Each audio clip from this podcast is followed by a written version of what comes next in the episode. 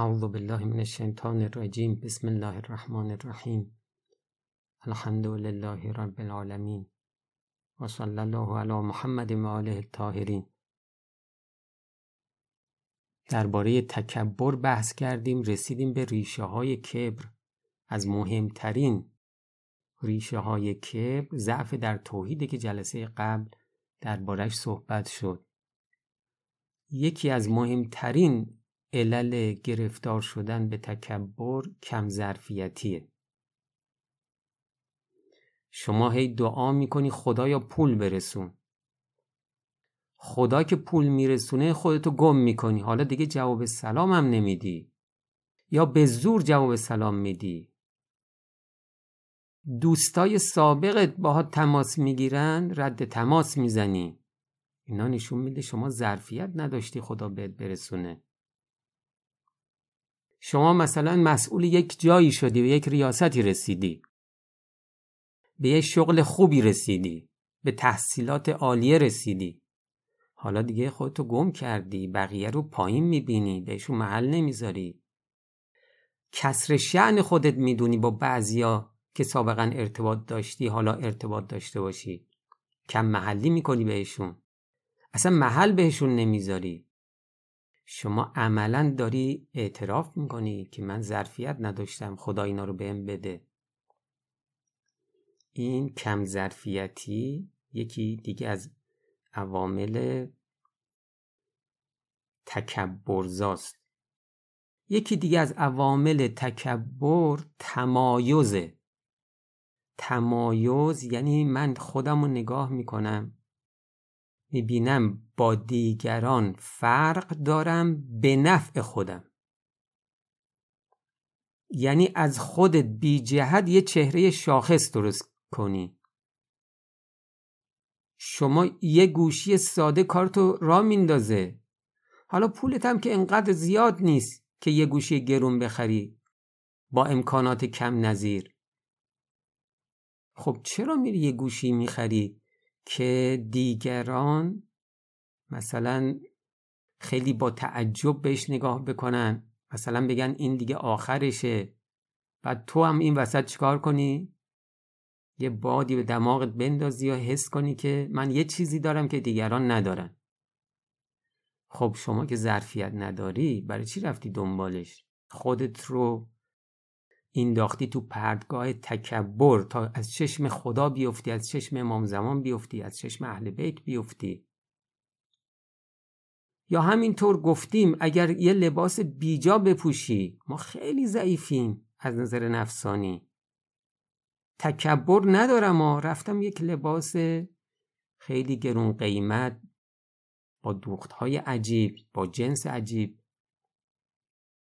یا رفتم یه عینک مثلا خیلی شاخص گرفتم، ساعت بیجا، انگشتر بیجا، لپتاپ بیجا، ماشین بیجا، خونه نامناسب. حتی طرف حاضره بره وامهای کلان بگیره، فلان ماشین رو بخره، فلان خونه رو بخره، فلان فرش رو بخره تا به قول خودش جلوی دیگران کم نیارم. این اخلاق اسلامیه؟ این همه در آیات، در روایات این هست که آدم تکبر ته جهنمه.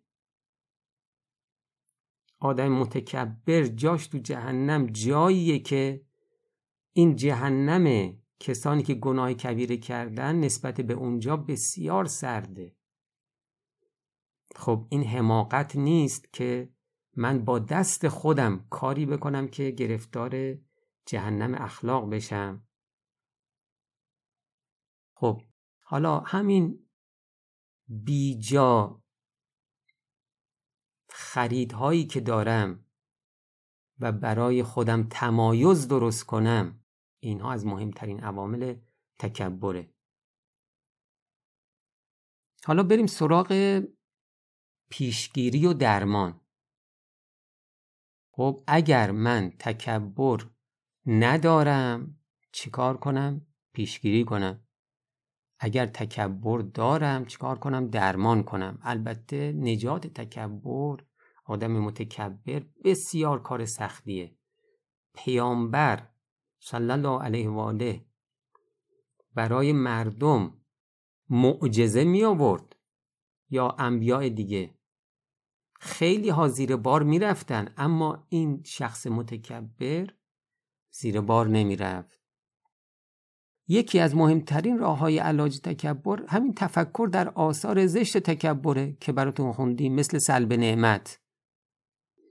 ما باید بفهمیم هر نعمتی که بر اثر کم ظرفیتی ما موجب تکبر ما بشه، در حالی که ما اینو میدونیم تکبر به نعمت، ناشکری اون نعمت دیگه، خدا اون نعمت رو از ما میگیره. یه مقدار درباره این تفکر کن شما، ببین این همه نعمت خدا به ما داده، حیف نیست گرفته بشه. تو بیای بگی من ظرفیت نداشتم، اینها رو در راهی مصرف کنی که خدا اصلا نمیپسنده، خب خدا میگیره دیگه از ما. روایت شده که رسول خدا صلی الله علیه و آله با گروهی از اصحابشون سر سفره غذا بودن، یه گدایی اومد در خونه رو زد، در رو باز کردن، یه گلا... گدای معلول هم هست، درست حسابی نمیتونه راه بره، ظاهرش یه وضعیت ناخوشایندی داشت. خب حالا حضرت هم بالاخره پیامبر بودن دیگه، میدونستن که این واقعا جدا مشکل داره.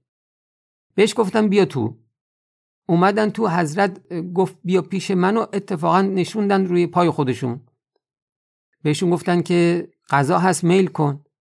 حالا یه مردی هم از قریش اونجا بود، حالات این گدا رو که دید خیلی حالش بد شد، بهش برخورد. تکبرش اجازه نمیداد که اون تو اون مجلس باشه، این گدا هم تو اون مجلس باشه، پیامبر اینقدر تحویلش بگیره. خب تو تاریخ داره که این شخص نمرد مگر اینکه مثل اون گدا معلول شد. دقت میکنی؟ یعنی نظرش این بودش که من سالمم، اون سالم نیست، پس من یه شرافتی دارم که اون شر... شرافت رو این شخص نداره، پس مصاحبت با این شخص گدا در شأن من نیست. خدا هم بهش نشون داد که شأنش چیه. اگر تکبر کنی به سبب سلامتیت، به سبب قدرتت، به سبب اطلاعات بالات، ثروت، مال و منال، به سبب ریاستت، به هر سبب دیگه‌ای که باشه، از خدا بترس. اینا رو خدا ازت میگیره تا بفهمی یه من ماز چقدر کره داره. تکبر جنگ با خداست. جلوی خدا کوتاه بیا. جلوی خدا خودت رو بیاری پایین، خدا میکشتت بالا. اما اگر جلوی خدا گردن کشی کنی، خدا میارتت پایین، تو رو از چشم همه میندازه. خب یکی دیگه از راه های پیشگیری و درمان اینی که با اقتضاعات تکبر آدم مقابله بکنه. این راه عملیه. مثلا اگر تکبر مانع میشه با فقرا نشست و برخاست کنی، شما فهمیدی الان تکبر داری، حالا میخوای علاج کنی، سابقه بر این برای خودت ننگ میدونستی با فقرا نشست و برخاست کنی، خب الان پاشو وقتتو تنظیم کن، یه ساعاتی رو بذار برای اینکه بری به دیدن فقرا، باشون بشینی، بلند شی، اونجا باهاشون صحبت کنی، بگی، بخندی. اگر تکبرت بهت میگه که تو مهمونی تو رو مبل بشین بقیه پایین بشینن، من اینا رو دیدم ها، خب شما عمدن بیا چیکار کن؟ با تکبرت بجنگ، پایین بشین، کنار بقیه بشین. اگر تکبر بهت میگه برو بالای مجلس بشین، خب تو برخلاف میلت برو پایین مجلس بشین. اگر تکبرت بهت میگه که برتری خودت رو بر زبان بیار، به بقیه بگو که من چیزی دارم که شما ندارید، من از همتون بالاترم، تو برخلاف میل نفست به دیگران تواضع نشون بده، بهشون بگو من کوچیک همه شما هستم، من خاک پای زیر پای شما هستم. دیگران رو بالا ببر، خودت رو پایین بیار. مثلا اگر دوست داری خرید منزل رو کسی دیگه انجام بده، اشخاصی که به یه جایی رسیدن از نظر مالی، از نظر ریاستی، از نظر علمی کسر شأنشون میدونن، یه نوکر میگیره مثلا میگه تو برو خریدار انجام بده، خودش انجام نمیده. خب شما برخلاف میلت رفتار کن، جزئیات رو خودت بخر. رسول خدا صلی الله علیه و آله و سلم فرمودند انه لیعجبنی ان یحمل الرجل الشیء فی یده یکون مهنئا لاهله یدفع به الکبر عن نفسه. من خیلی خوشحال میشم، من به وجد میام وقتی میبینم کسی رفته برای خونش، برای خانوادهش خرید کرده، اون چیزایی رو که دوست داره، خانوادهشون دوست دارن، براشون خریده و با دست خودش حمل میکنه. اینطوری تکبر رو از خودش دور میکنه. ببین پیامبر رو خوشحال میکنی شما که بیای از اون کارهایی که متکبرها انجام میدن فاصله بگیری. خب امام زمان علیه السلام هم خوشحال میشه و انشاءالله به شما توجه خاص میکنه. از بالاترین کارهایی که ما رو محبوب خدا میکنه، محبوب امام زمان علیه السلام میکنه، همینی که بجنگیم با تکبر خودمون، بجنگیم با عجب خودمون. خدا رو خیلی خوشحال میکنه، امام زمان رو خیلی خوشحال میکنه. یکی از راه‌های پیشگیری و درمان تکبر شناخت حقیقت خودمونه. از زمانی که به دنیا اومدیم، حتی قبل از اون و بعد از اون و حالات مختلفی که در دنیا داریم و عاقبتی که در دنیا داریم و اوضاع موقع مرگ و برزخ و قیامت و خدای نکرده جهنم، خدا به هممون کمک کنه، هممونو عاقبت به خیر بکنه. ما باید متوجه حقیقت خودمون بشیم، پرونده زندگی شخصی خودمون رو مطالعه کنیم، حجاب‌های غفلت رو بزنیم کنار. حقیقت ما چیه؟ اینی که نه، ما واقعاً کوچیکیم. این حقیقت خودمونم دو جوره. یه جورش اینه که ما در برابر بزرگان که قرار میگیریم خودمون رو کوچیک میبینیم دیگه، خودمون رو با بزرگ‌ها مقایسه کنیم ببینیم چقدر ما کوچیکیم. حالا چه انسان بزرگ چه موجودات بزرگ. نگاه کنین در قرآن هست اعوذ بالله من الشیطان الرجیم ولا تمش فی الارض مرها، با سرمستی و تکبر در زمین راه نرو، انک لن تخرق الارض ولن تبلغ الجبال طولا، تو هرگز زمین رو طی نمی‌کنی و به دار... و به درازی کوه نمی‌رسی. این آیه میخواد بگه تو در زمین در یک محدوده کوچیکی هستی، در مقابل کوه عددی نیستی.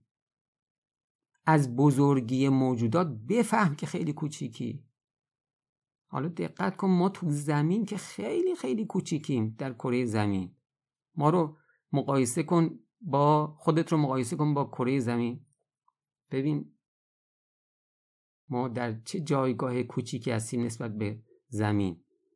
حالا زمین در منظومه شمسی ببین چقدر کوچیکه، منظومه شمسی در کهکشان چقدر کوچیکه.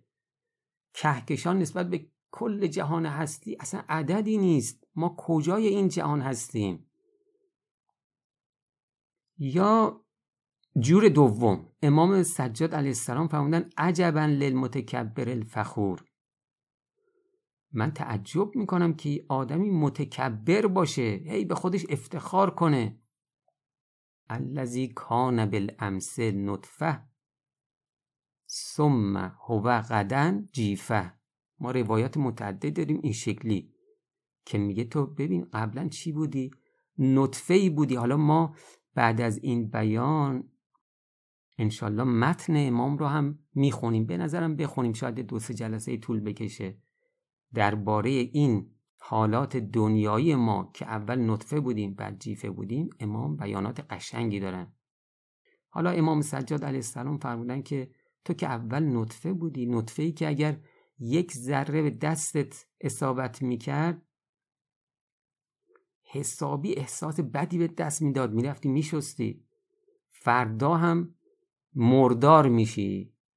که ما همه انسانها، حتی خانواده‌مون، اگر تبدیل به مردار بشیم از ما فرار میکنه. امام باقر علیه السلام همچین روایتی رو دارن: عجبا للمختال الفخور، شگفت از کسی که خود برتر بینه، به خودش افتخار میکنه، در حالی که جز این نیست که خلق شده است از نطفه‌ای و سپس میگردد مرداری. از امیرالمؤمنین علیه السلام هم باز همچین روایتی هست: عجبت للمتکبر الذی کان بالامس نطفه و یکون غدا جیفه. به رسول خدا صلی الله علیه و آله و سلم گفتن که ما اعظم کبر فلانین، فلان شخص کبرش، تکبرش خیلی زیاده، خیلی بزرگه. فقال الیس بعده الموت، آیا بعد از این همه تکبر کردن آخرش مرگ نیست؟ تو چنگال خدا قرار نمیگیره؟ بعد از بین نمیره، تبدیل به مردار نمیشه؟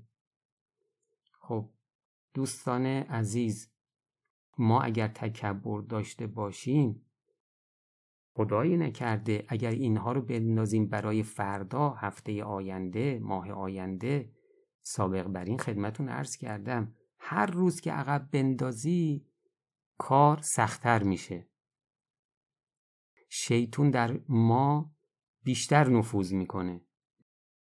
این بیماری‌های اخلاقی رو که شما دارید گوش میدید، همزمان تصمیم بگیریم که عمل کنیم، نندازیم برای فردا. اونی که در, در گوش ما میگه که حالا امروز که وقت نیست، بذار برای فردا، قطعاً شیطانه. این قطعاً باز فردا میاد سراغ شما میگه حالا ما کارمون زیاده، بنداز برای مثلا چند روز دیگه.